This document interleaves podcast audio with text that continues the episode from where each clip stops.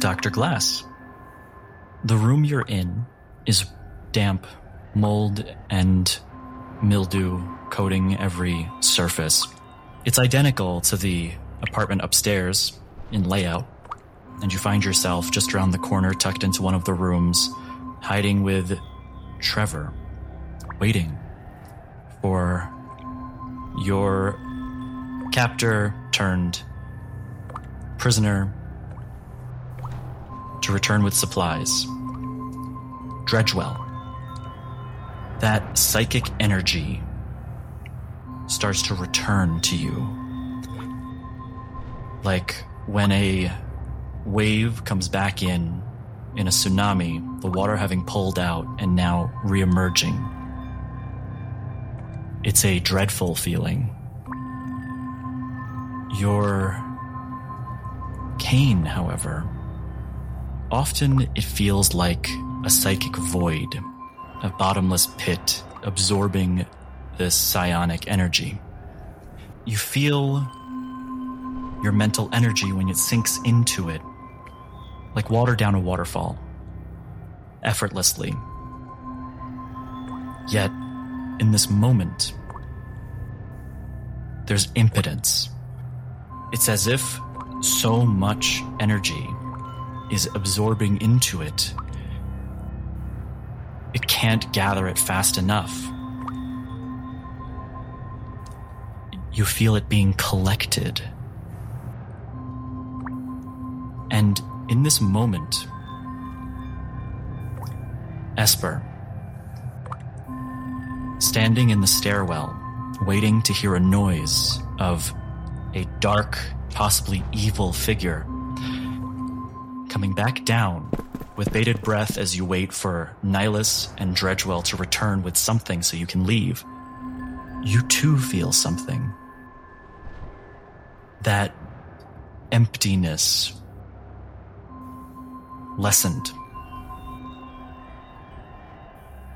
As if the similar psychic energy that Dr. Glass senses, you absorb. For the foreseeable future, please roll everything with advantage. I can do that. Both of us or Esper? Just Esper. And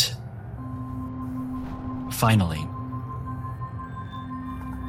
standing holding a crowbar, Dredgewell, it's stuck into a crate, looks towards Nihilus for an answer. Am I opening this or not? Fine, get, let's get this thing over with. I'm keeping my eye on you. On the top floor, the man had tilted his head into the air, closing his eyes, feeling the energies surrounding him, scanning the building. Finally, he says, Oh, you must have just left, didn't you? Let's go collect you. As he looks down towards the floor, unbeknownst to Dr. Glass, looking directly at her position. As my senses return, do I sense that thought, even if it's not in direct words? No.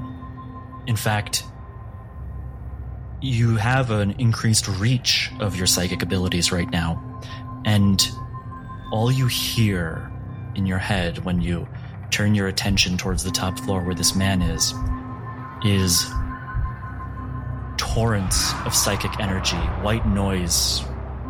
It's screams.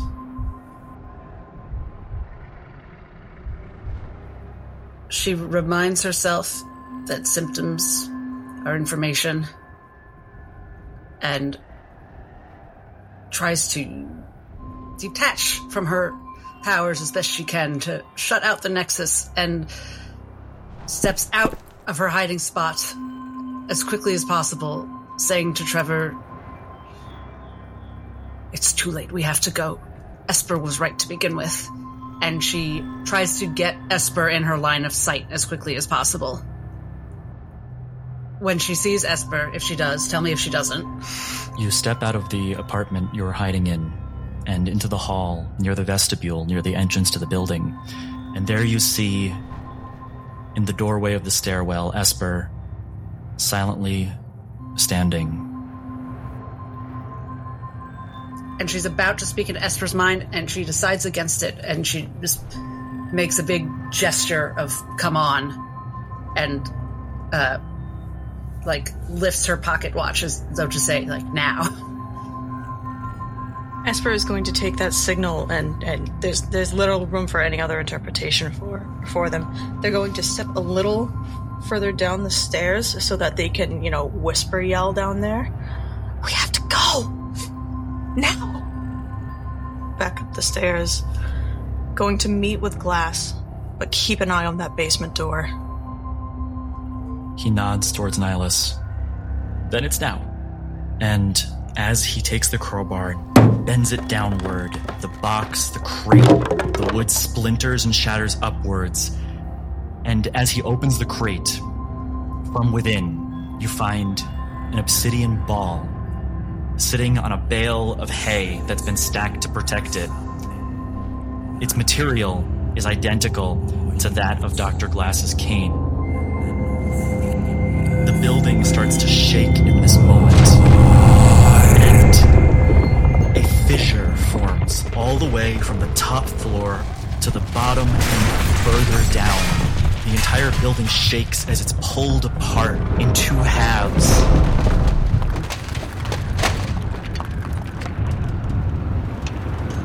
Right in front of you, Dr. Glass, you stand on one of the hemispheres, you and Trevor, across from Esper in the stairwell. And looking down, through the fissure, meeting your eye if you look upward, is this man. She gives him a polite little wave. And she says to Trevor, Get the fuck out of here as fast as you can. Oh, and by the way, uh, I forgive you for everything yesterday. And he has bardic inspiration. Okay. You can see him looking down directly into Dr. Glass's eyes from the top floor. And at the last second, he turns and walks towards the stairwell. Off we go. No point. No point in waiting. Yes.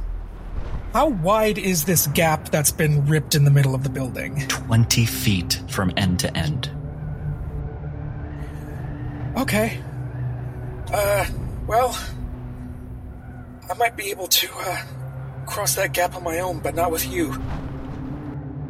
No, I think I should start to make my way, and you'll still catch up with me. Yeah. Yeah, alright. And I know what you're going to say to this, but I have to say it anyway. You should strongly consider going in a different direction than me. Because I don't think it's you he's flirting with. okay. Um, and she goes. She's No, she's slower, so she starts making her way away. She does not know to where. Trevor is just going to stand at one end of, of the gap.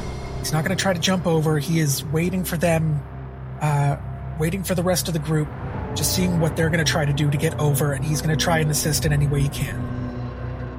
How is this going to help us? He takes it. I'm sorry. I, every other crate has been useful. But uh, what in that nation did you do? He looks towards the, the, the breakage and he, if allows, he particularly sees that Dr. Glass is um, getting away and knowing her nature. And he casts a Hunter's Mark on Dr. Glass.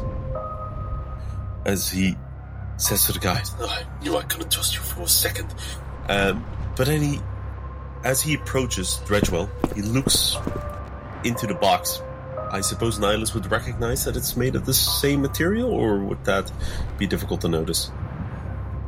You would certainly recognize it. Yes, it's it's identical. Its crystalline structure, its jagged edges, its similarity to obsidian. I, d- I don't know if this is retcon or whatever, what or something, but would Nihilus have any idea of like the weight of it? Like, does it look like something he can carry? It's like baseball sized, and when he holds it, he's an old man. He struggles a little bit. You can guess that it's weighty, but for you, would be very easy to carry. Fine, if we don't have any time, we have to leave now. This is my last chance of giving you a moment to survive this. Grab whatever the hell you need and get out of here. Anywhere. Here, shoves it into your chest. I don't need this. And he starts hobbling over towards the stairs. As he gets into the doorway, he sees Esper on the top. What does he see when he looks at Esper? There was a oh god, wide-eyed, looking back and forth between Trevor and the stairway as they're standing back up to full height, and with them, their pack on the ground, pulling out a piece of rope. Uh, throw, throw it over. Yeah, yeah, yeah. Chucks it as hard as she can while holding on to one end. It's 50 feet of rope, so it should make it. It does.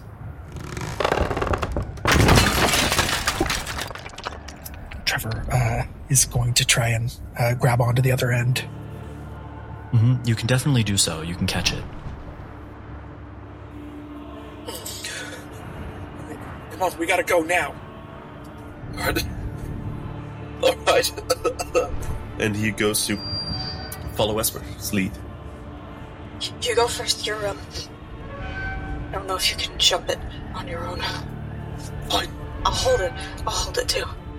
He tries to be as careful as he can, but it's a combination of doing something he's not proficient in, concentrating on a spell, and his eyes perception is trying to keep on a lookout. It's trying to juggle while drinking, while speaking to your stepmother. Uh, it doesn't make sense, it, and yet he has to try either way. hmm And what you're you're uh, climbing over across the gap using the rope. Yes. Uh, Trevor and Esper, please roll a combined athletics check.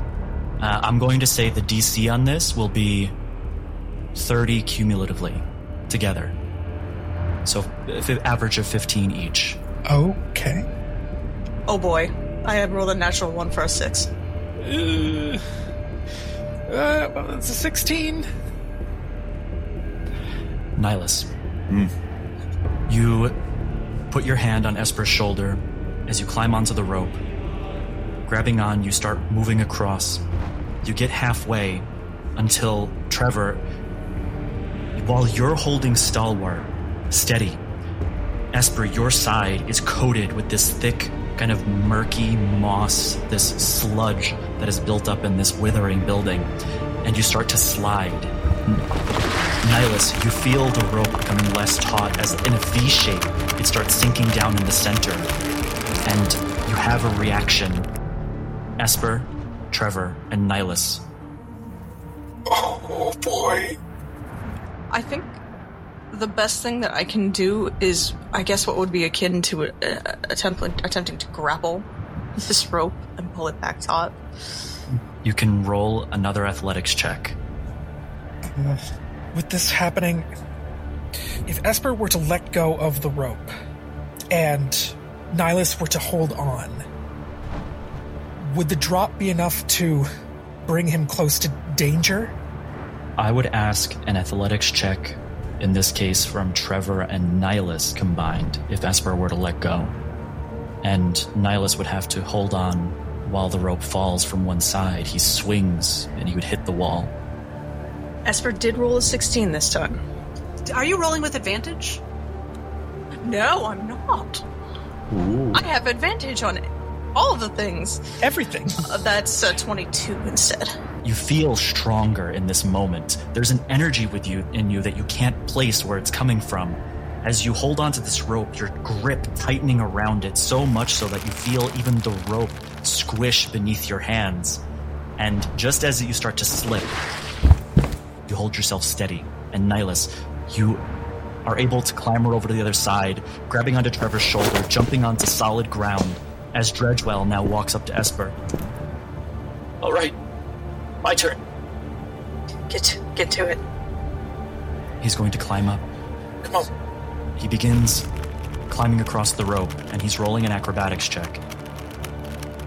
Nihilus is gonna help Trevor however he can, what strength that he has. Mm-hmm. As he gets to the center, his hand slips for a moment as he's holding on with the other. You see him dangling from the rope.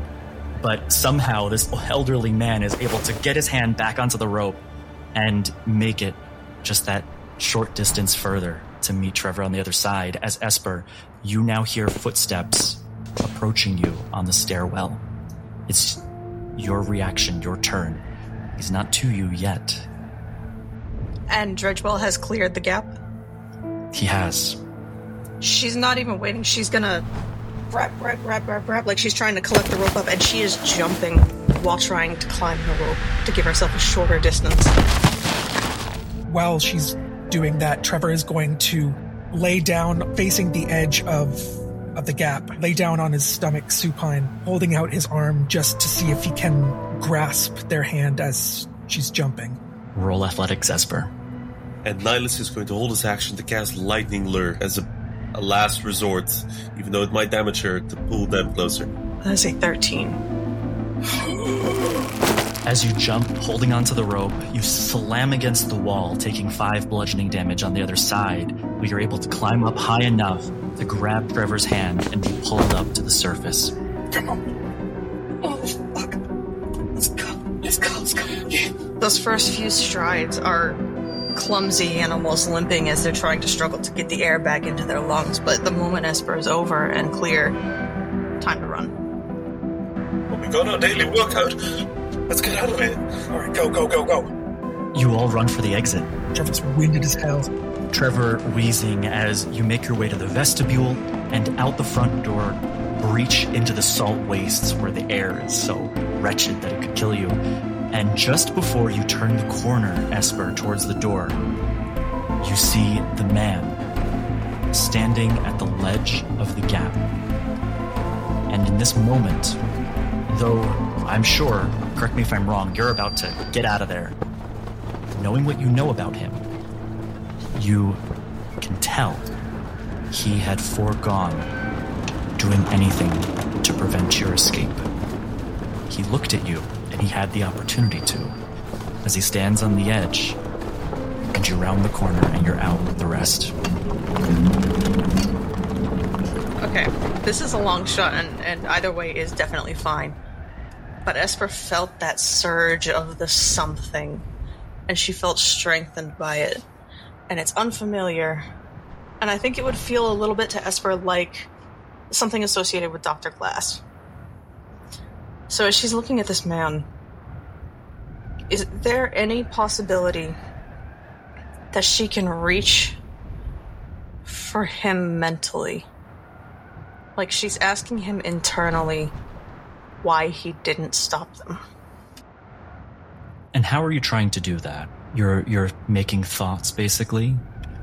Essentially, this is very unfamiliar to Esper, but she's trying something she doesn't know will work. It's like she's focusing the, all of her vision, and with it, she hopes her thoughts as she's asking him why. Hmm. Please roll a d20 straight, having 10 be the DC, making it a 50 50 chance. That is an 18. First of all, Trevor, Nihilus, and Dr. Glass, who you've made some distance, but you're not a runner, so close enough. You see as Esper, the last one to breach the door to the building, falls to the ground, her body just slamming against the piles of salt on the outside, and she's momentarily unconscious. Oh, shit. What do you do? I stop, frozen. It- she's far away from us now, right? I, I was dashing. She's close to Nihilus and Trevor. Definitely close enough.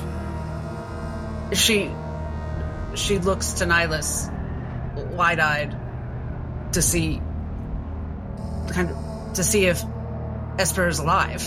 What are you doing? We have to go. Just do something. Leave her or take her. But, uh, what? But, oh, what the heck is going on today?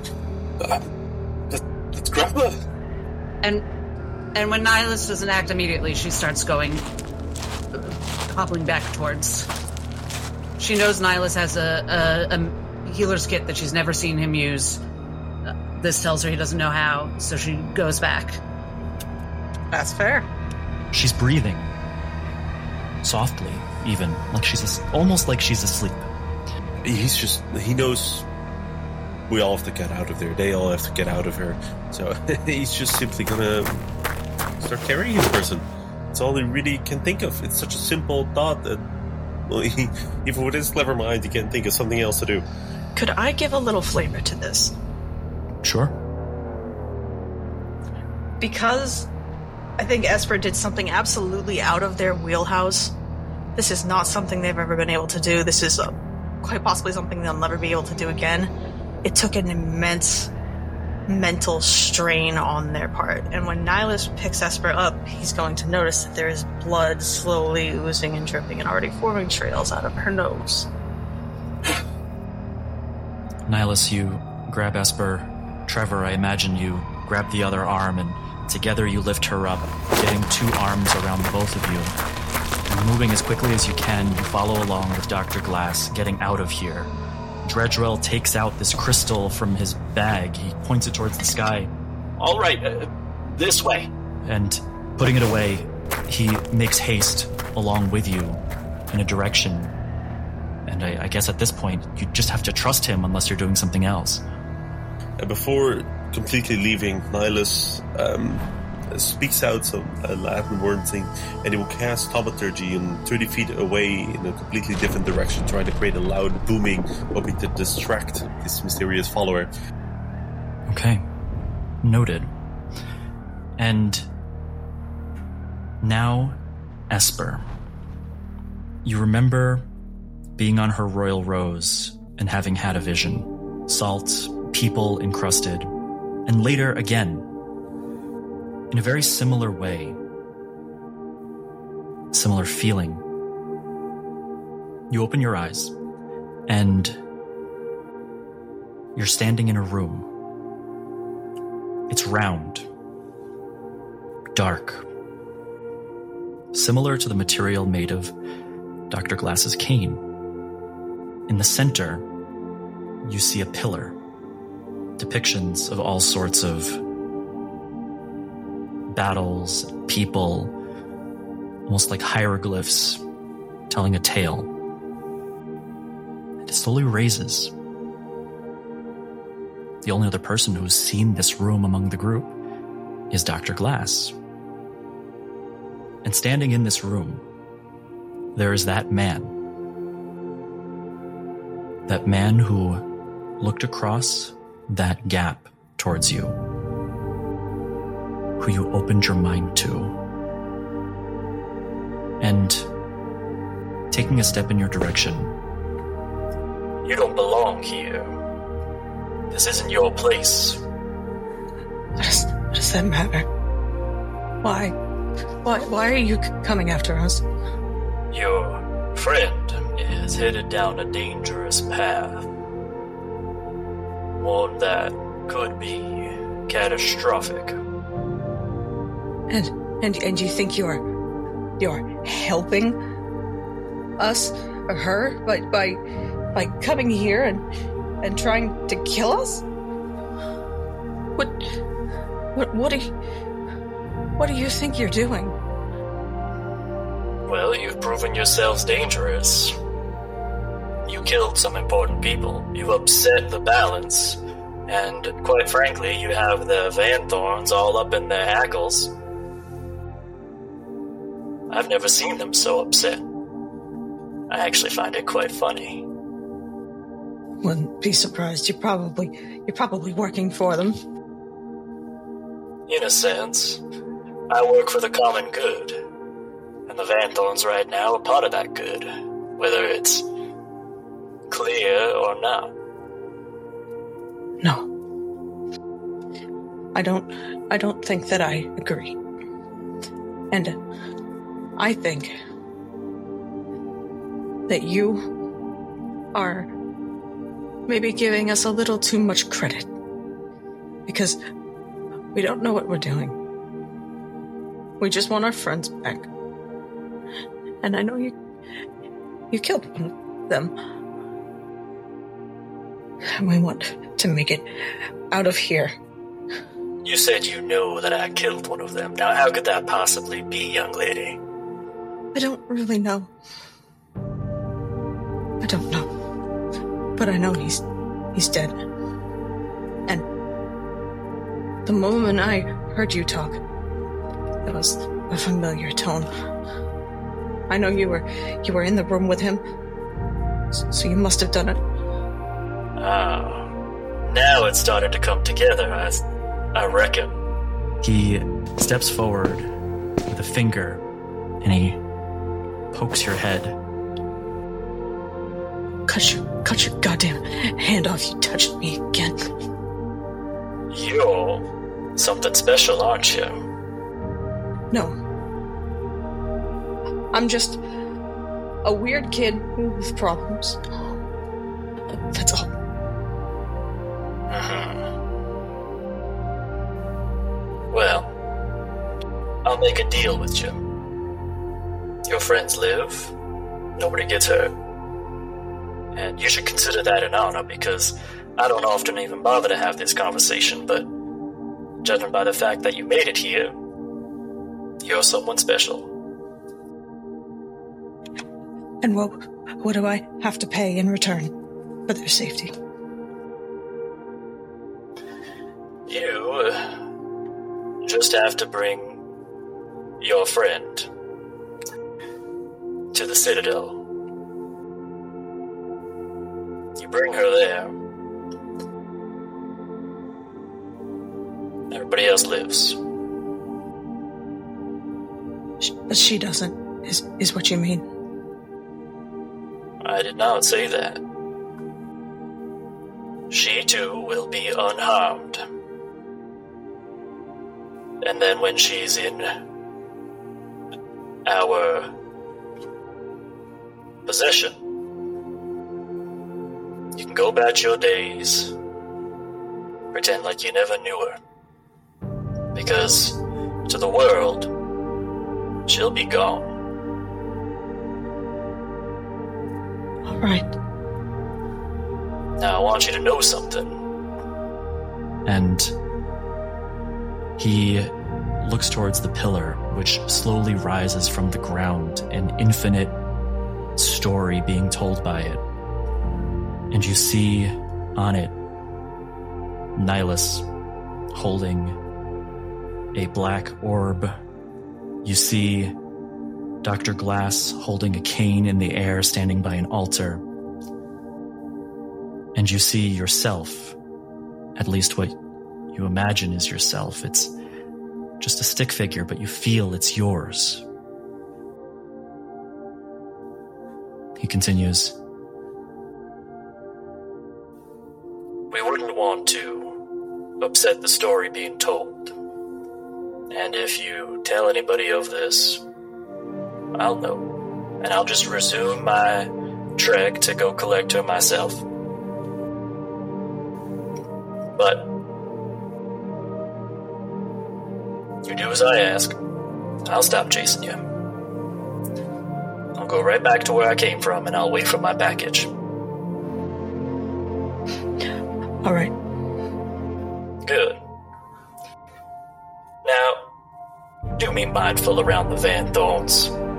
They're not a bunch you wanna upset. She just looks scornfully at him. Or not. I could just send you on your way, but what you do with what life you have left is up to you. Fine. You can leave now. There's a, a pause, and Esper's eyes are darting around a little bit, and they realize. I think he's going to realize quickly too. Esper doesn't know how to leave. Oh, uh, you just, you just think real hard. Just like you do when you saw me kill your friends the first time. taps on your head. And if you start thinking that you want to leave, you will. I think the tap on the forehead really does it. Esper does not want to be touched by this man at all, so she wants to get away from him. Nihilus and Trevor, Esper starts coming to. And I want to ask if everybody's okay with a short time skip to abridge an escape. Sure. Yeah, why not? Yeah. Okay. You hear the whipping of salt storms outside as you're in a rickety wooden structure. You have to keep the gas masks on because it's still not so clean, the air here, but it's better. And it's shelter. Dredgewell sits silently in an old chair, looking out of a window. And Esper, you come to next to a fireplace that's been put together by Trevor. Trevor and Nihilus, being nearby, you see this immediately. How you feeling? I don't. Not. Uh, fucking wonderful. Are you alive? I'm trying to push themselves up, licking the dried blood flakes off of their upper mouth. You sound wonderful. Dr. Glass grabs those smelling salts that are particularly good with psychic damage and cracks them under her nose. Ugh. I feel It's all right. dizzy. Not on me. Do it on the sand. Come on. oh, I think it went away. I hate that. What? We were worried. Uh, What happened? I, th- I think I did something that I shouldn't have. Or I. I didn't think I was a. It was weird. It was. It was magic ish. But I. Something something came up in me while we were while we were trying to get out, and I, I when we were running, I saw him, and I just I did what I thought meant reaching out. And it, it, it worked. Oh my. Okay, uh, let's rewind a bit. She sees things and experiences things that most people don't know how to. Most people never experience. Trevor, uh, hearing uh, Dr. Glass say that's uh, I, I, I, I get it. Uh, it. It's a lot for everybody. It's a lot for everybody, is what I'm saying. Uh, I don't know what's going on. I don't know who that was. I don't know why the building came apart. I don't know anything, okay? So sorry if I'm a little freaked out. But let's figure this out, right? You don't need to be sorry. Yes, of course. But Esper is the one who knows. It's a lot. I don't know what it was that made me think that I could do it. I just. Something feels. bigger in me that I didn't know it was there. And I, I realized when I looked back and I saw him, he wasn't doing anything. He, he, he wasn't trying to come after us. So I, I just asked him why, and the next thing that I know, I'm in some dark room. There's there's this pole, stone pole or something, and it had these drawings all over it. And he was he was there. He's he must work for the Van Thorns. He must. He's coming after us because they're upset. And he thinks that he thinks that you're you're you're heading towards something bad, Dr. Glass. He wants to stop you from getting there. He- and he let me go because he thought he was making a deal with me. He wants he wants me to, to deliver you to the the the big the big place, you know, back at Port Hillcrest you could see it. We went by in the cable car sometimes. The tall, the middle. The, the Citadel? Yes, yes, the Citadel, that. He wants me to bring you there. And I only said yes because I wanted him to let me go. Well, that was that was wise, and I don't want to give you to them. He made it sound like nobody would ever see you again. well, we can discuss that more later. And what you've given me is the chance to make an informed decision. So thank you for that, Esper. He said, uh, yes, he, he said he would back off for now, too. I'm, I'm very glad for that because after what he did to that building, I, I don't think I, I want to meet him again sometime soon. Can you tell us more about what you saw before, when you were able to warn us to leave? You you saw him kill. Did you say it was Ken? When we when we got back to the bunker, this, I don't know how I did it, but I just when I was falling to rest, I wanted I wanted to see where they were, and I I dreamed in a way that I don't think I normally dream. But I, I saw through that man's eyes. I saw him asking Kevin questions in in a it looked like it was an underground kind of bunker. He asked Kevin Ken he asked Ken questions. Ken Ken wouldn't tell him anything about us. And then the man killed he killed him. He slit he slit his throat. Ken Ken's dead.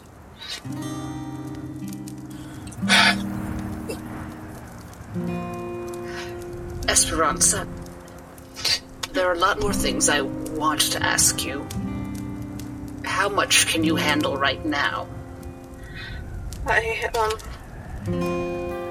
no we, we should talk about these things. We sh- we should. We're in we're in deep. And the first thing I wanted to say, in fact, and she adjusts herself to sit more officially across from her and takes her hands and slowly waits for Esper to look her in the eyes. Uh, I don't know if Esper would. I think it would be something that you notice that Esper has difficulty with, but eventually, after a couple glances up and then away, she kind of pulls herself stalwart and looks you in the eye. Dr. Glass wouldn't insist upon it, but she's found that people tend to. Uh, that her eyes have a bit of a magnetic effect. And she says to her, and this is no, there's no, I promise there's no like class feature coming. This isn't uh, a manipulation or a, a spell or anything. This is just what she used to do for a living. Uh, she she looks at you and she says, "Now, Esper, I know that you experience strange things, and your whole life, no one has believed them, and it's been very dangerous for you to talk about them. So I understand why you didn't tell us about what you saw in the bunker. And my hope is that together we can help you grow comfortable with telling us more as you learn more because it's obvious that you are an extraordinary individual. Not just by what you've seen, which I've sensed from the beginning that you had some sort of intuition like that, but the fact that you were able to. Whatever you did with that man, that. That man tore a building in half with his mind, Esperanza.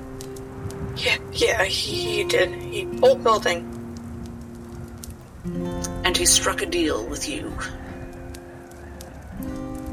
And I hope you appreciate that. What you've done. I don't. I don't know. That's all right. It felt like I could buy time. And it seems that you have. I don't know what else you saw him do, but look at us all here. Speaking of the us all here, Nihilus and Trevor, what kind of expression do they have? Do they seem more weirded out, or is it a, a more calm kind of situation, or what? Trevor freaking out.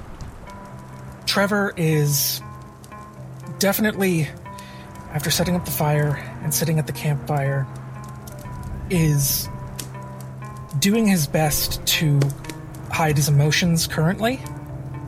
More or less is kind of shutting down. Um, you can hear that when uh, word came that Ken died and that Ken died without giving information.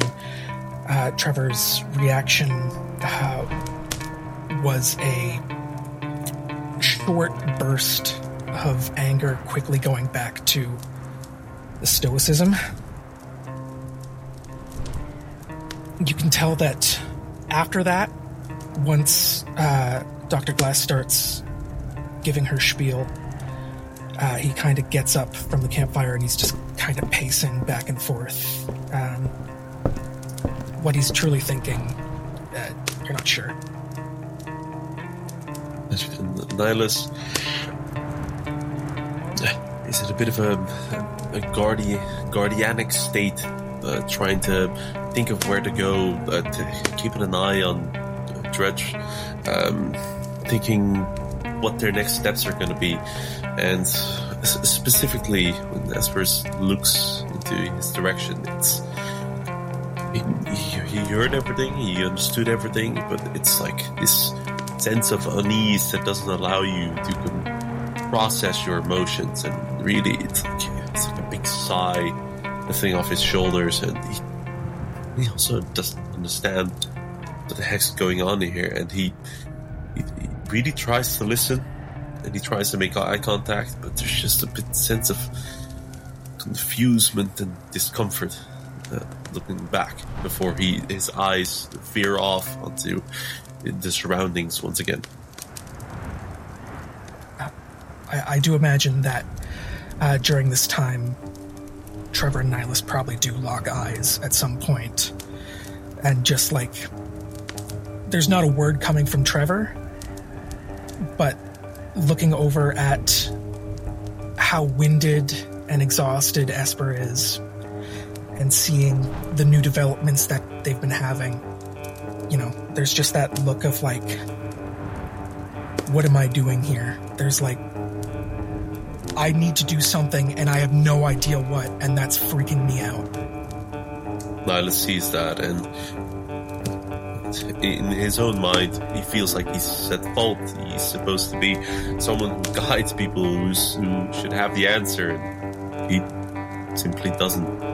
There's a bit of shame and guilt, and he breaks off the eye contact even as he tries to look out for answers as if they're on the horizon. Like, like it's not up to him to make up the decisions. Like he's trying to find the answers, and you know, looks. Nihilus, looking around the room, looking for answers wherever they might be. Your attention, for some reason that you can't place, is drawn for a moment to Dr. Glass's cane, which leans up against her chair where she's sitting. And you almost observe a magnetism because the cane starts to slip and then falls to the ground, hitting that round obsidian ball, which then rolls off the table and falls to the ground itself. Uh, uh, Rich, what is this? I mean, that would draw everyone's attention from the sound, right? So mm-hmm. Dr. Glass is looking at it. Um, does she immediately know what it is? Please roll history. That's a 20 on history. I I don't know what it is. I wanted it to be food. What can you tell us about it? It was in one of the crates where I get my supplies from. It was obviously a, a different crate, but I think I was expecting more. And Dr. Glass, as you look at it, it's material bearing a similar nature to your cane. You remember back a time with Abelard. Dear, dear man. You were sitting in his office along with Lord Felix Royce. Two chairs in front of his desk, you in one of them, him in the other. as Royce says, We should be finding out how to use this power. I think every time we spend in theory is a waste. Abelard. Now, now, let's focus on understanding what we have here. He takes that little shard that Lord Felix Royce had given you on a walk a long time ago. It holds a lot of power. As you can tell, you can sense it. I know you can. Puts it on the table. But what kind of power? What happens if we tune into it? Maybe we go mad. Abelard, you know I don't like jokes about that. Yes. I, I I didn't I, I was being serious though. Oh, well, in that case. We don't know what can do. And if we just seek power, then we'll inevitably stumble our way into danger. Right? No, of course not. We'll overcome it. Felix, We're more powerful than anybody else out there. Dr. Glass, you too. I know you just got here, but you're more powerful than quite anybody else out there. all right, Felix, it's not exactly scientific to begin with the conclusion you hope to reach. We have to look at the evidence. That's very kind of you to say, but I'm not sure what you're basing it on. Here's my evidence. And telepathically, one of Abelard's shelves is just cleared out as everything tumbles to the ground. Felix, You know how I can do that? He tunes in his thoughts, and you feel a wave of psychic energy through the room. Abelard sits back like, been there, done that. All I did was look at that shard and feel its energy. And overnight, overnight, I learned how to do that. all right. What does that have to do with me and my alleged power, Felix? I'm just saying, we're in the same boat. We should learn this together. Abelard starts, Sure, we'll do our due diligence. You stare into that thing, who knows what you'll learn, and who knows where you'll end up. Dr. Glass, what's your opinion on it? Should we spend more time in practical research? Peering our minds into this abyss that is this small shard? Should we go Lord Felix Royce's route or mine, where we will observe from a distance, make small changes? Could take years, maybe even decades. I think you both know I'm not quite like either of you. The research I've been doing, and she hesitates here because she's been a bit private about her research, but both of them know. I'm trying to figure out the effects all this has on us, on our minds. I'm not trying to clear out shelves. Uh, I, what's power for, if not to help people? if harnessing this has a net loss, what's it all for, Abelard? I agree. I completely agree. We don't know what the effect will be, and so I posture that we don't study it. Dr. Glass, you are the only trained doctor here. I'm an archaeologist. Lord Felix Royce, spoiled rich kid. Hey, Abelard, let's be nice. You get what I'm But saying, Felix- though. So, Dr. Glass, doctor our way to a conclusion here.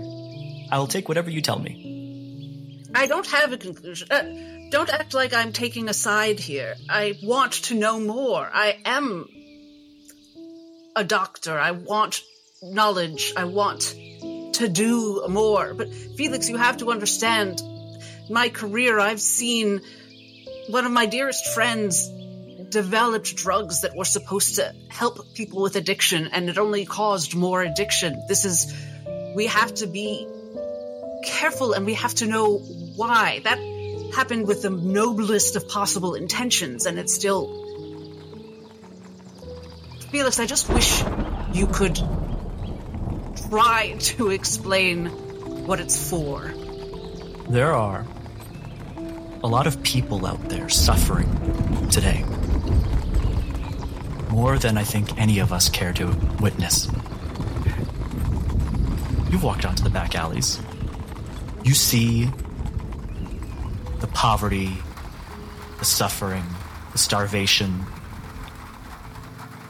And suddenly, there's an island where insurmountable amount of wealth is being generated, making entire civilizations rise up from their shackles. That's what this is. This is an island, a mental one. And if we conquer it, we can possibly do good. And maybe that's why they're locking us away, Felix. To stop us from doing just that. I don't know. They don't understand. That's why. They're afraid. No. Everybody's afraid. I know. Uh, and that's. You can't talk about fear as though it renders people weak and pathetic. It renders people weak and dangerous. I tend to agree. I say we take this, picks it up, and he wraps it back in the cloth. Immediately, that psychic connection is diminished, muffled. I put it in my safe. We take it out occasionally and we study it and take our time. Dr. Glass, come on. Take my side for once. Abelard, you are sounding like you actually want to pretend we don't have this. No, no. I think we should take our time, unravel the mysteries, and maybe the next generation will be able to do much more with it. We continue to study it, but we don't just dive into it and let it wreak havoc on our minds. Not that that's going to happen, but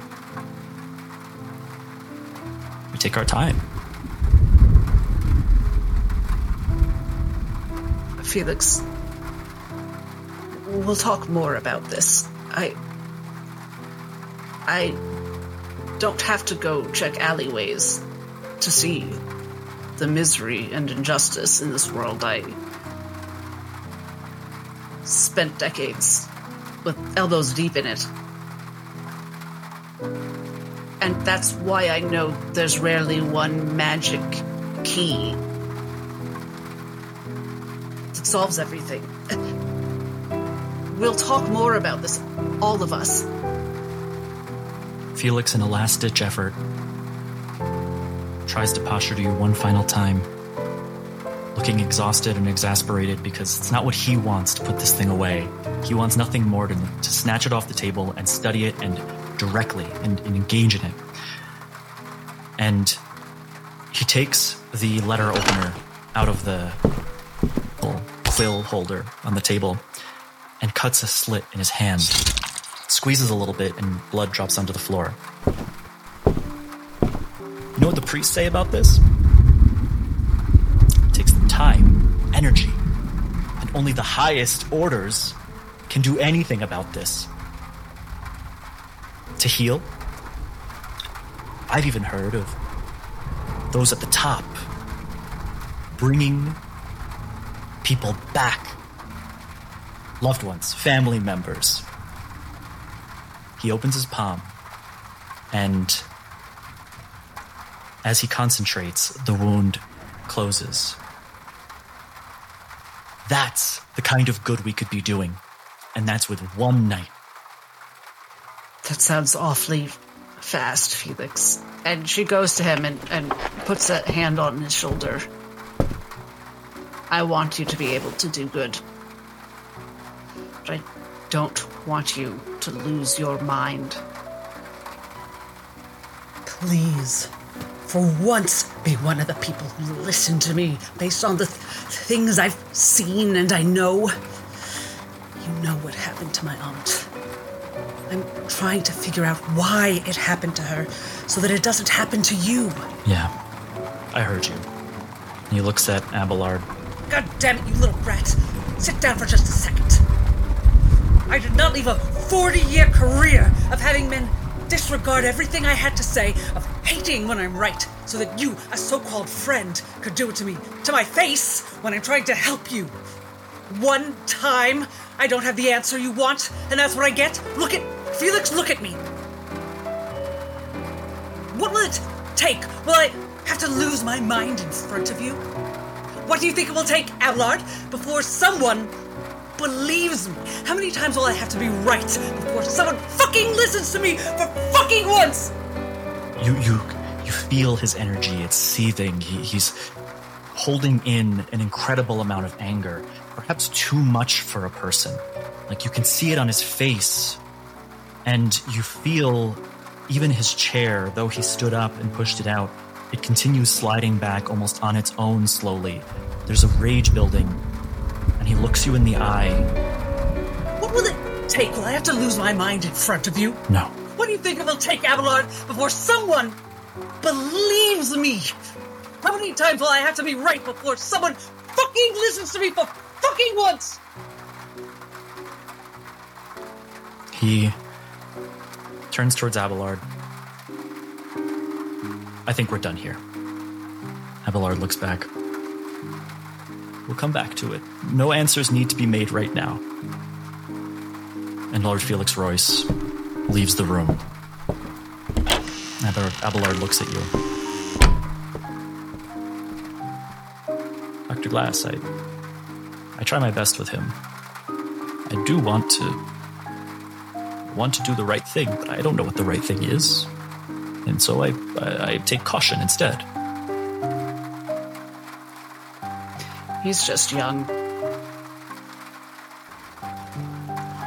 It's not wrong to want more. To want this world to be different than what it is. If there's one thing I've learned in my years, it's that the world will never change overnight. And any promises of that are usually just false promises. Unbridled hope for some. We'll get there. That's true, but. But once you get to a place where it seems that just. the world will never change at all. I suppose what does it matter if you go mad or don't go mad? Might as well try something big. You're starting to sound like Mr. Royce. Yes, I was trying to demonstrate empathy and explain to you where he was coming from, Abelard. Yes. It's a skill I have. What did you think I was about to run off and inject this rock into my veins and destroy Crowperch or whatever you're afraid Felix is going to do? No, no, no. But let me tell you, that boy is going to be the death of me. Me too. And as you look over to that ball in the room, you recognize a curve, its curve, its its edges look to be like a fully formed version of that same shard. Maybe that shard was a piece of something like this. Whatever it is. And you will too notice that your cane it didn't just slip and fall. It almost felt magnetized to it. Fell the other direction, hit tapping it as they both fell to the ground now, it rendered inert by a, a stronger force of gravity. Oh, I see. I pull the cane back to my hand telekinetically, and I sort of tap the orb with the head of the cane. Abelard's cane. Esper, you feel that tap reverberate from within your soul, within your chest. Did it happen when the two, the cane dropped and the orb was attracted to it? At that moment, you too felt it, but it was like a jolt. You know that feeling when you're about to fall asleep and and you, you're just jolted awake, like you're almost falling. This time, you feel it again. You know it's related.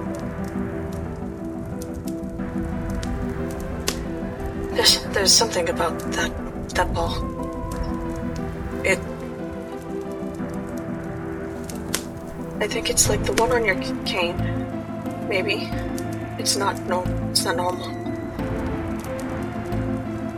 Yes, there's a specific substance that's connected to uh, the void, the nexus. Felix said that it was found on this island in unusual quantities. It helps me, or I can use it to uh, channel greater power, perhaps. I think Felix might have uh, killed my mentor for just a fraction. Uh, for just a, a shard. This is more than I've ever seen. Wait, Esper's going to slowly walk toward that orb.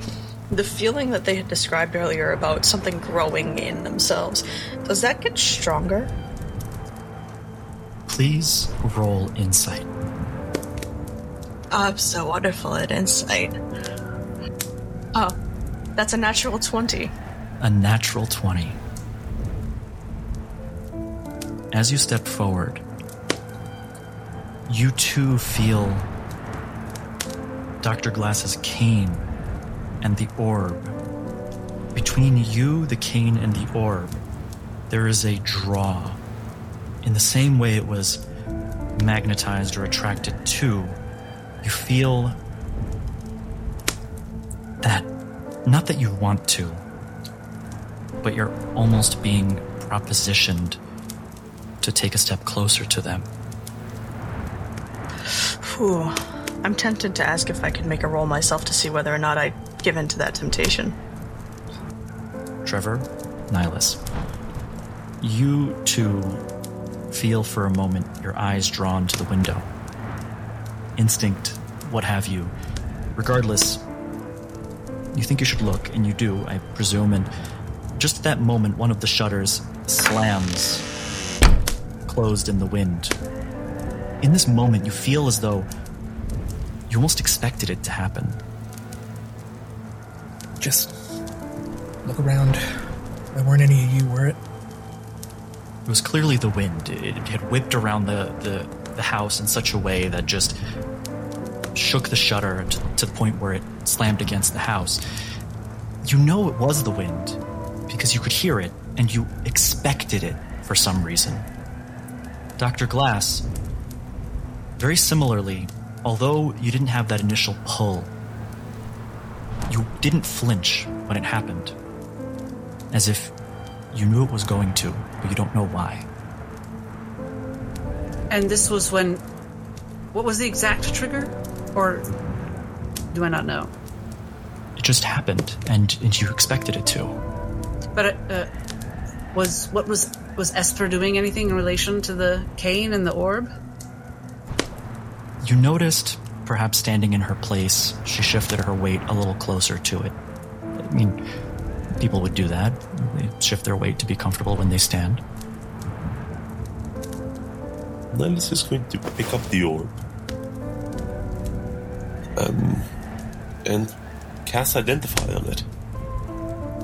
It sinks deeper and deeper.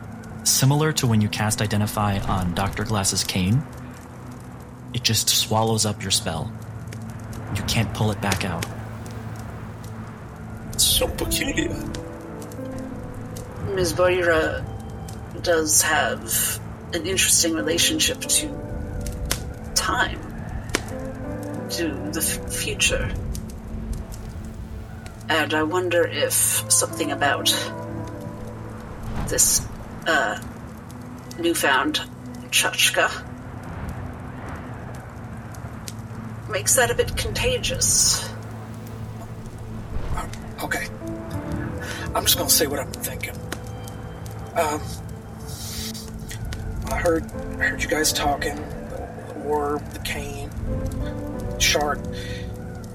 It it feels like this is meant for folks like you, right? Like it, like it's like it's one and, and the same, like it's cut from the same cloth.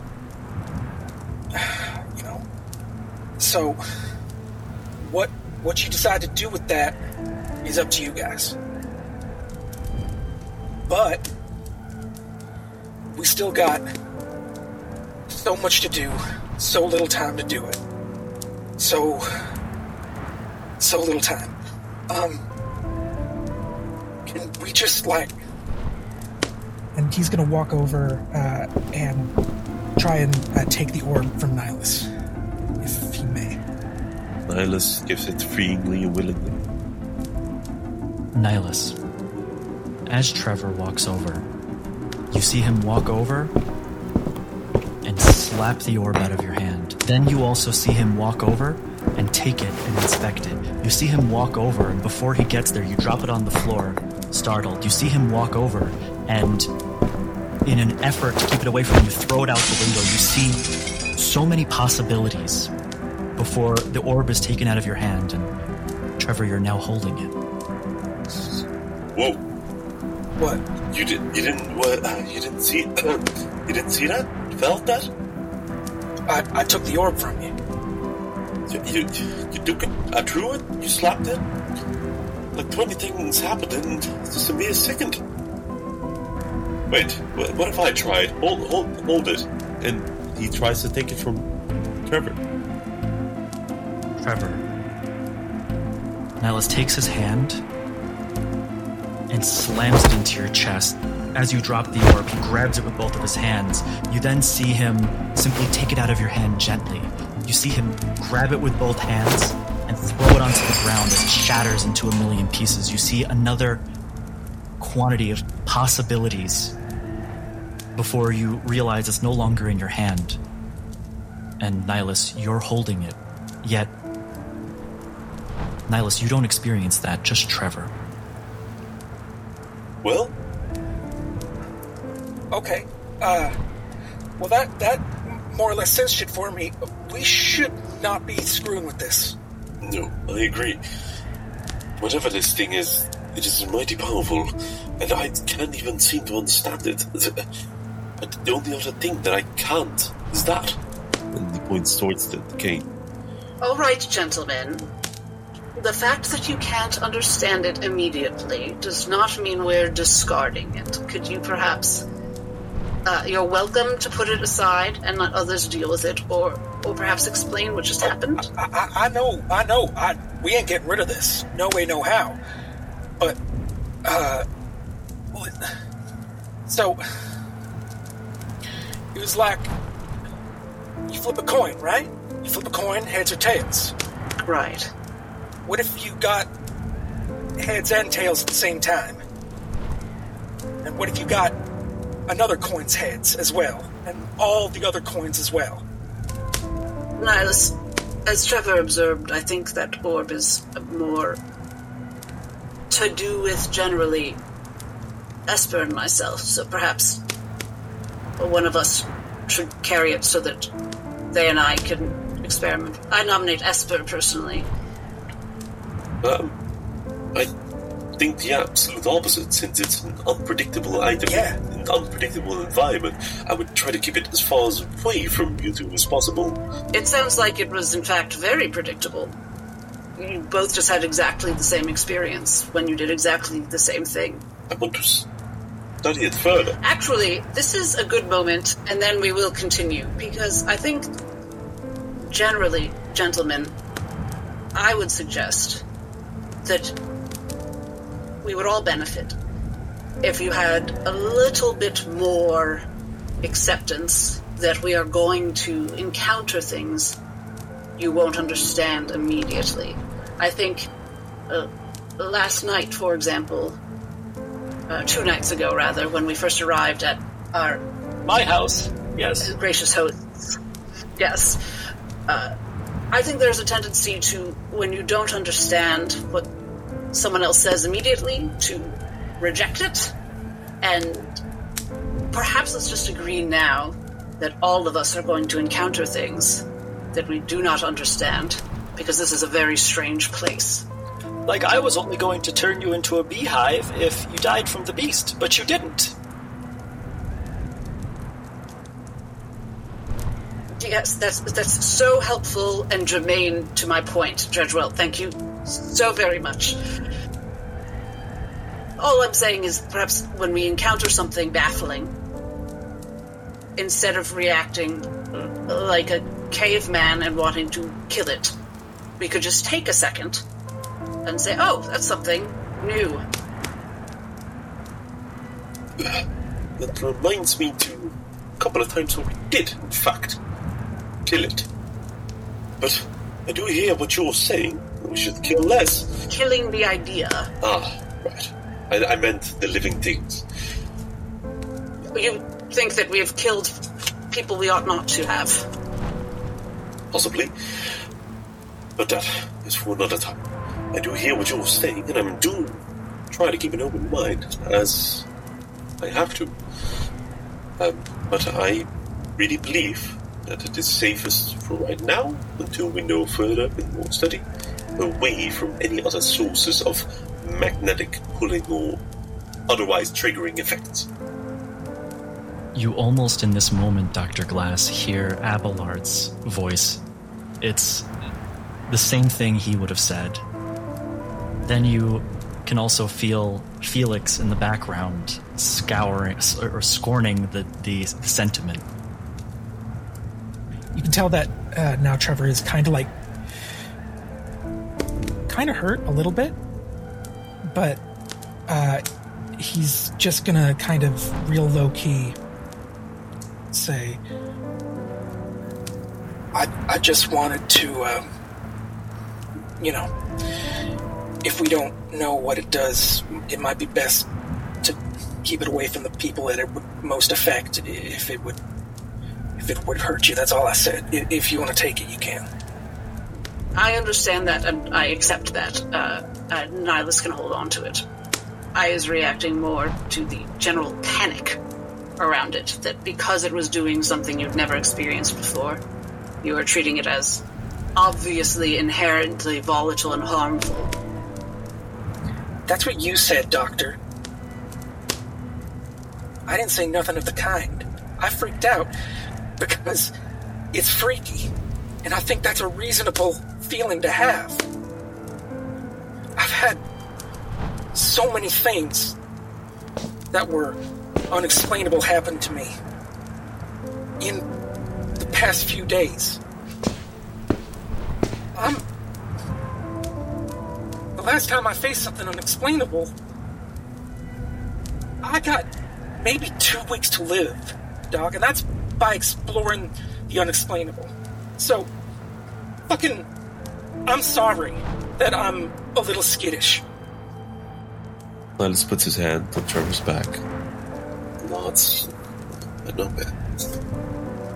And Esper, you see, you start to see possibilities. Thousands of them. You see Nihilus put a knife into Trevor's back. You see Dr. Glass throw her cane to the ground and run as slowly as she probably would uh, to try to tackle Trevor. You see just all sorts of possibilities of violence and friendship and hugging and making up and conversation. And the all of these possibilities they play over in this this rapid succession. So much so that where people are and what they're doing becomes a blur to you. It feels like it's slowing down and you're standing in the center of this room as the only thing that is clear the only thing that doesn't get twisted by this blur of possibility is the orb. And this is the moment to make a decision on what you are going to do about it. In this flurry of possibilities, from an orb that I feel like spreads lies. Was there anywhere within that the possibility that Trevor will be okay? You search for that possibility. In a haystack, you search for the needle. You try to pluck that one circumstance that Trevor is okay. And it's hard to see. Though, if you take a small step in its direction, these possibilities they play farther. It's like your vision starts to zoom out of this cabin, and you see the possibility where the party, the group, goes out towards the citadel and goes towards Port Hillcrest and goes to find the first ship that's going to leave, and and that's just what you get with one step. Esper's gonna take that one step, and it seems like they're absolutely fixated on it, where the orb is. You see as as you go to Dr. Faust and you throw his flow ether onto the ground to shatter it at his feet. You see as Trevor is packaging a box that he has poured gold coins into, and he addresses it to Freya as he puts it onto a carriage to be posted. You see Nihilus as he sits before a man who's in pain on the ground, puts his hand on their head, and you see they are healed. And then you also see they are decomposed. Both are equal, equally possibilities. And you see Dr. Glass as each one of her possibilities seem to always lead to the same place, to the Citadel. Is where she always seems to end up. And that's just with one more step as you're standing just a few inches away from it. Esper considers this, standing still now, thinking over the things that they just saw before turning around to face Glass. It was, it was, it was okay when you two did it. But Nihilus, could could I have that? Just a moment. Right. And he casts guidance on him. Esper. You remember being a child. You remember being at a show of fireworks. And you see as a very strange, purplish, blackish, whitish hue firework sails across the sky and doesn't explode, but strikes somewhere in the woods. And you kind of know where that is, the direction. You'd find yourself there often when you were playing as a kid. And you remember later going to find it. There was a crater in the ground. You had to crawl over the edge of it to take a look. And at the time, you couldn't tell what it was. It glowed too bright. Though, now looking back, you see an orb very similar to this one. And then you see. You see young Esper tumble down this hill and go to touch it. Though you also see her turning around and never having interacted with it to begin with. You see the normal life she could have lived. She could have grown up to work with her father, take over whatever business he had, be a regular adult. You see the possibility that you never entered the system to begin with. And as Esper touches this, Esper, you feel that energy that you had been harboring, that same energy that you could tell was in that cane, draining itself into this orb. You're going back to normal, and everybody in the room begins to feel a similar sensation as Nihilus. You see, whereas you could have taken up the cloth you saw the possibility that you didn't. You saw who you became instead. You saw the possibility that Father Patrick trained you not on Inquisition, but instead on priestlyhood. And you became a paragon of light, able to heal people and bring them back in the highest reaches of the testimonium. You see the possibility where you took this book, this red, twisted testimonium, and you filled it with spells of dark repute. And your power grew to a fearsome level to rival anybody who would ever stand in your way. Trevor, you see that last moment before heading to the camp with the hag, where you turn to the Black Bulls and tell them, We don't know enough. This is too risky. We need to investigate a bit more before we approach this place because it could be dangerous. And the Black Bulls did that, and you found that there was treachery and dark magics, and you never went. You also see yourself sitting up. It's hard to breathe on a bed as you lie back down, and you just can't catch that last breath. The wheeze that has followed you and gotten worse to this point. There's no muscle left in your chest to rise it one more time. And Dr. Glass, you see as you were there in Abelard's office. Lord Felix Royce came. You know when you are because you saw it when he gave you a vision long ago. It was that night that he was meant to have killed Abelard Cook, but you happened to be there. And as he we- went in, just as quickly he said, Oh, never mind. And he walked out, and it never happened. And then you also see yourself approaching the tower in this world of endless possibility and going down into these dark levels, down to the elevator, down to the deepest point, down these winded stairs, and you start to see, besides carved rock of mines, structure of ancient build. And in this moment, every single one of you can grab onto one thread of the possibilities that are before you. As we are all going to level up, and you can pick which possibilities you learn from. That we learn from, Holy not shit. necessarily that we can take and replace our current reality.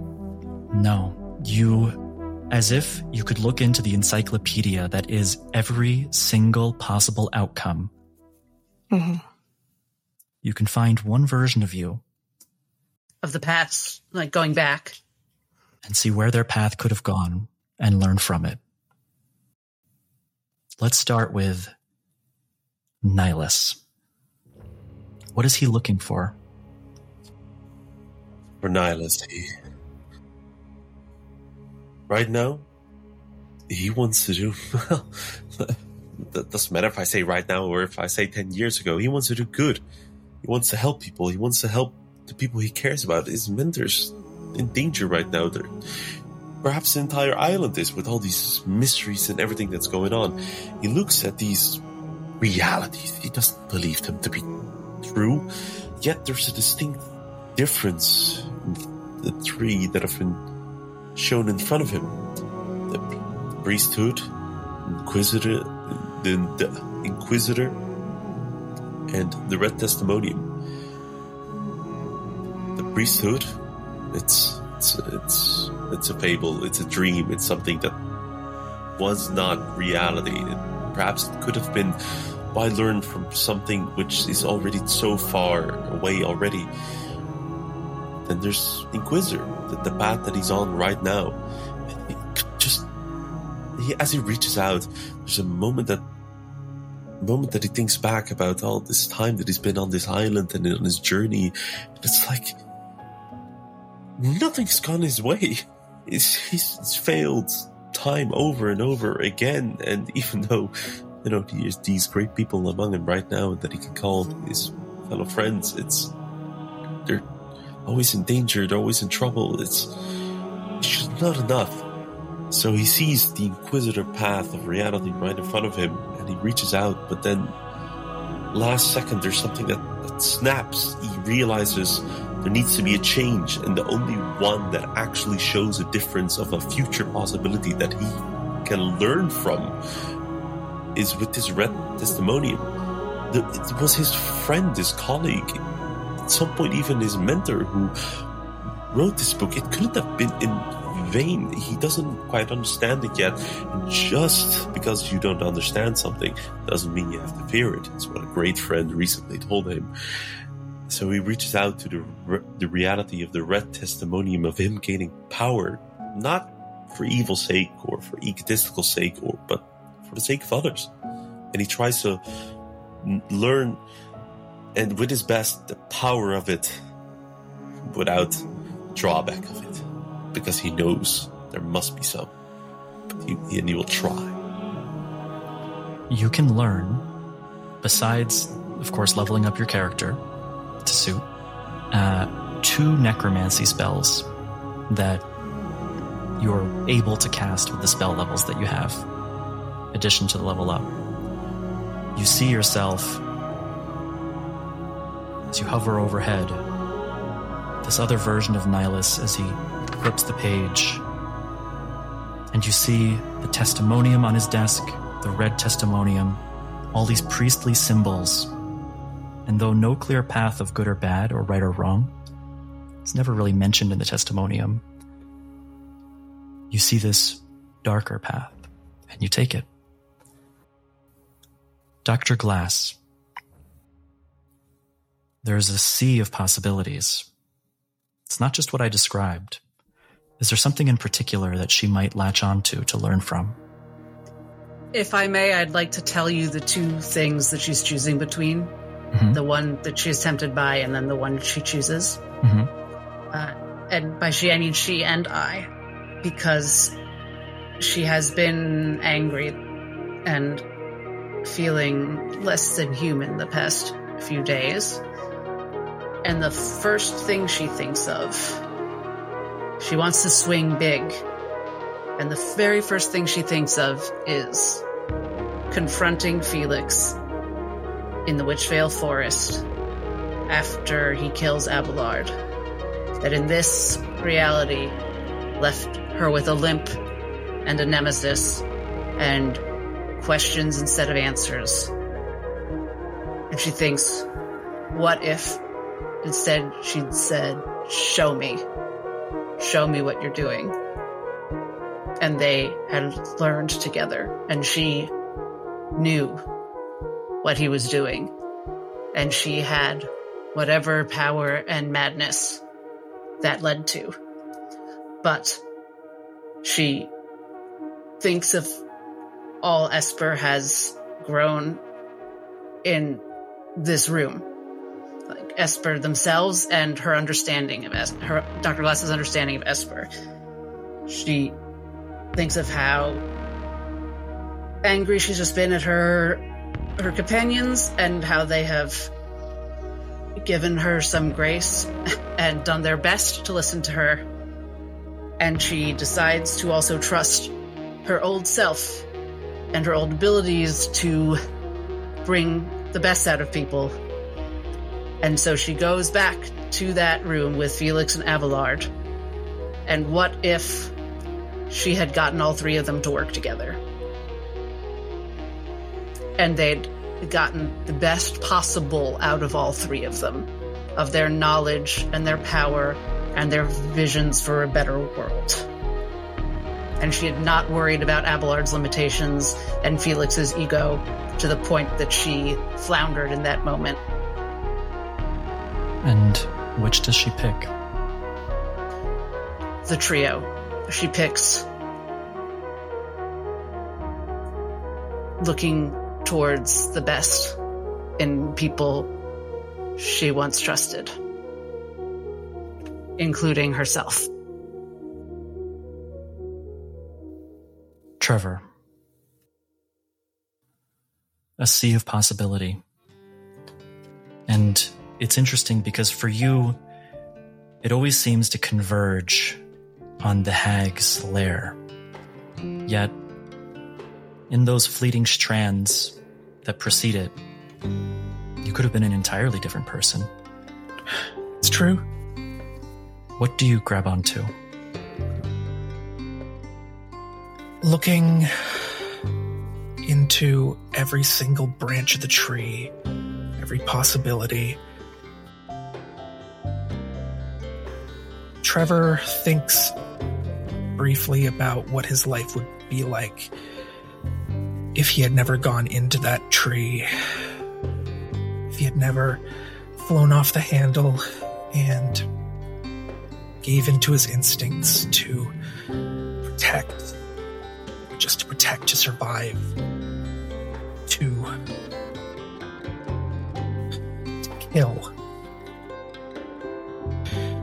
And he thinks back to that there at the tree. The bulls are around him. And believe it or not, the one that he focuses on is one where he still goes in. Where he faces down the hag along with his brothers. Because at the end of the day, he's lived his life for scant few people, and that's never really changed. His heart is taken, the bulls are killed. He is given five years to live. And as he wakes up at the edge of the bog, he realizes where his priorities lie. Immediately turns tail and returns to Beale first going to the Obsidian Legion headquarters and collecting the reward money for Operation Wicked Winter.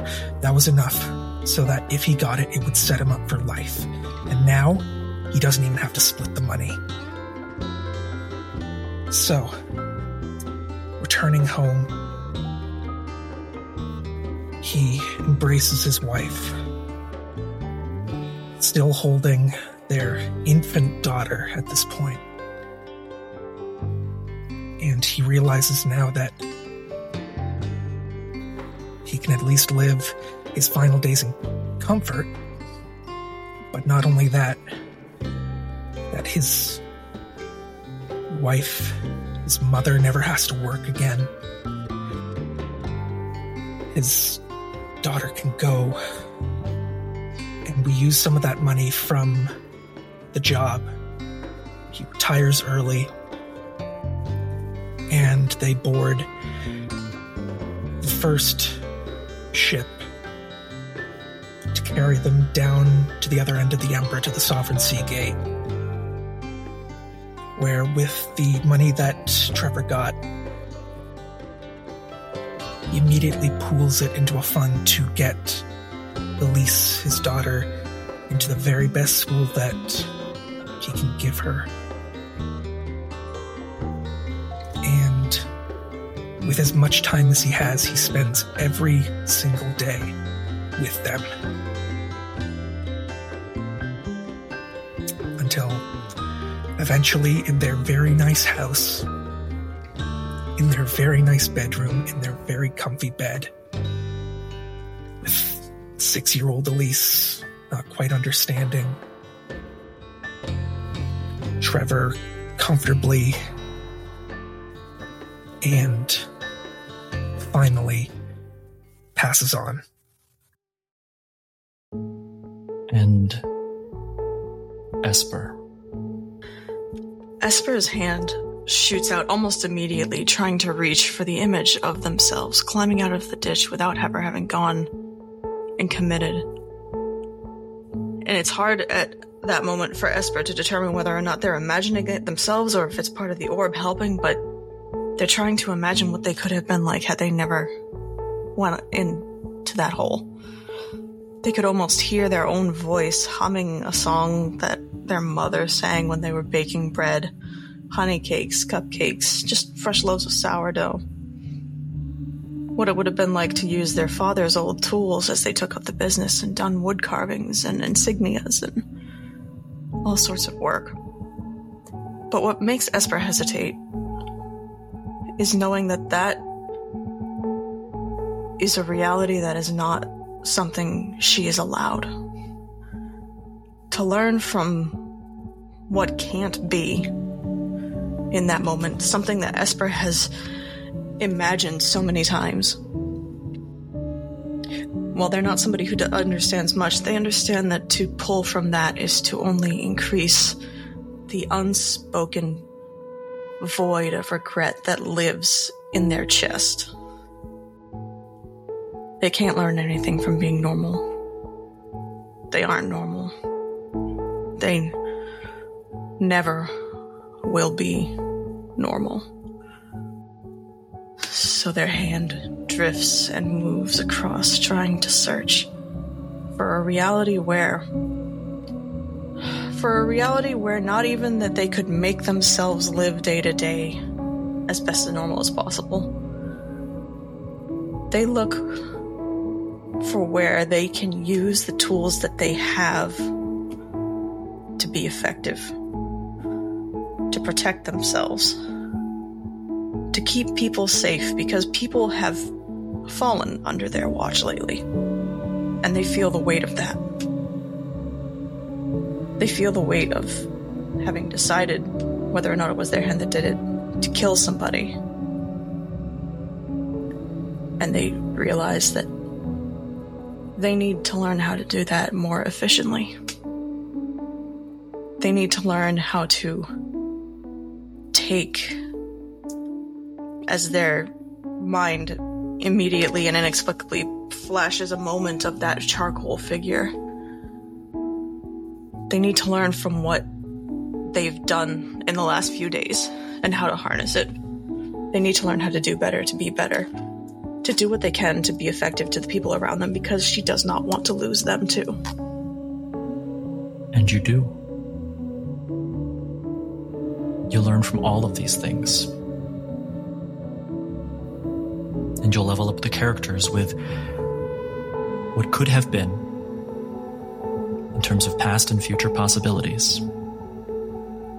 And Esper, as you do so, you find yourself back in that room, the pillar in the center. And leaning against the wall, arms crossed and one foot propped against it, the man turns his head to look towards you. Now, I told you, if you discussed this, I would know. And he looks towards the pillar, and you see a fireplace and a depiction of the group with your caricature speaking. Do you think that I give a fuck whether or not you see what I'm doing? If you want to come for us, fine. You make that decision. I'm not handing her to you. I won't. I don't care what your motives are about it. I don't care why you want her. If she's going towards disaster, you let her do it because that is her decision to make. I don't care if you want to split my head for it. I don't know why I even bother trying to speak to creatures so insignificant. You'll never understand. And you see as the pillar in the center propagates a crack that leads from the top all the way to the bottom as it spirals down. And you will be. She will be. The ultimate undoing. as we'll end the session there.